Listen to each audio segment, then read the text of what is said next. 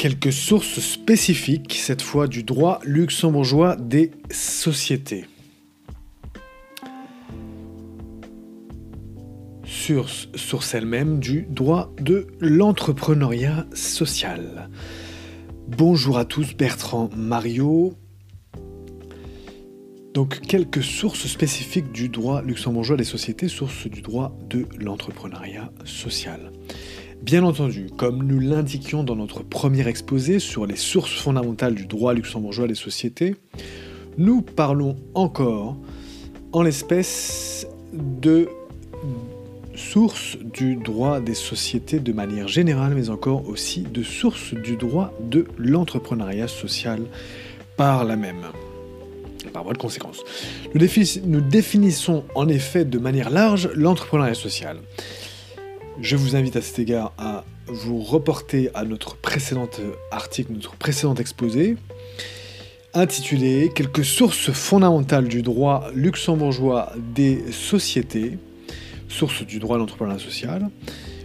Nous comprenons aussi dans cette définition de l'entrepreneuriat social les aspects de type impact, impact investing, investissement à impact positif, c'est tout ce qui se autour de l'investissement à impact positif.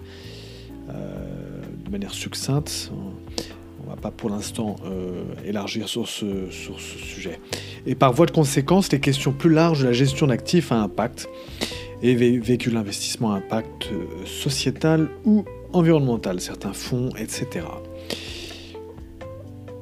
Donc, en l'espèce, euh, quelques sources spécifiques, loi du 31 mai 1999 régissant la domiciliation des sociétés, la loi du 25 mars 1991 sur les groupements d'intérêt économiques, la loi du 19 décembre 2002 concernant le registre de commerce et des sociétés, ainsi que la comptabilité et les comptes annuels des entreprises telles que modifiées, Ensuite, la loi du 24 mai 2011 concernant l'exercice de certains droits des actionnaires aux assemblées générales de sociétés cotées.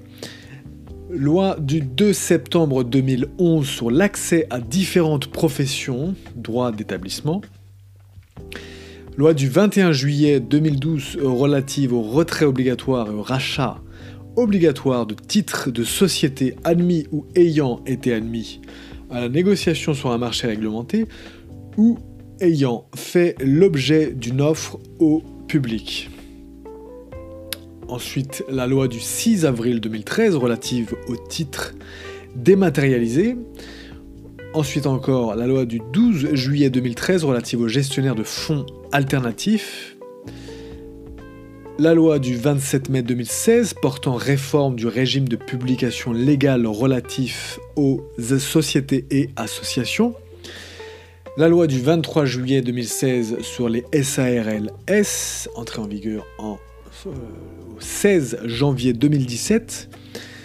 La loi du 10 août 2016 portant modernisation du droit des sociétés, entrée en vigueur au, au 21 août 2016. Cette loi apporte des changements importants à la loi modifiée du 10 août 1915 sur les sociétés commerciales. Et enfin, le règlement grand-ducal du 5 décembre 2017 portant coordination de la loi modifiée du 10 août 1915 concernant la société, concernant les sociétés commerciales qui renumérote, ce, règlement renumérote la loi du 10 août 1915 concernant les sociétés commerciales.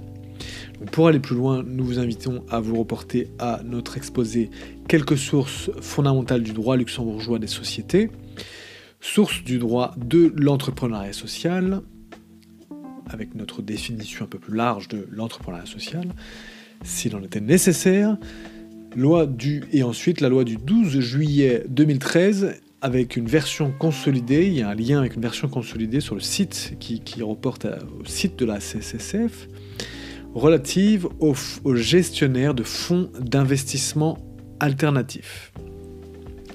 Voilà, vous pouvez aller souscrire à notre chaîne YouTube, euh, la chaîne du cabinet Bertrand Mario Avocat. Pouvez aussi vous abonner à notre euh, podcast, le podcast du droit et de l'impact. Et bien sûr, vous reportez à l'article écrit de ce jour sur notre site internet marioavocat avec un s.com slash valemecum. Voilà, je vous souhaite une excellente fin de journée et je vous, et je vous dis à très bientôt. Merci beaucoup pour votre écoute. Bertrand Mario.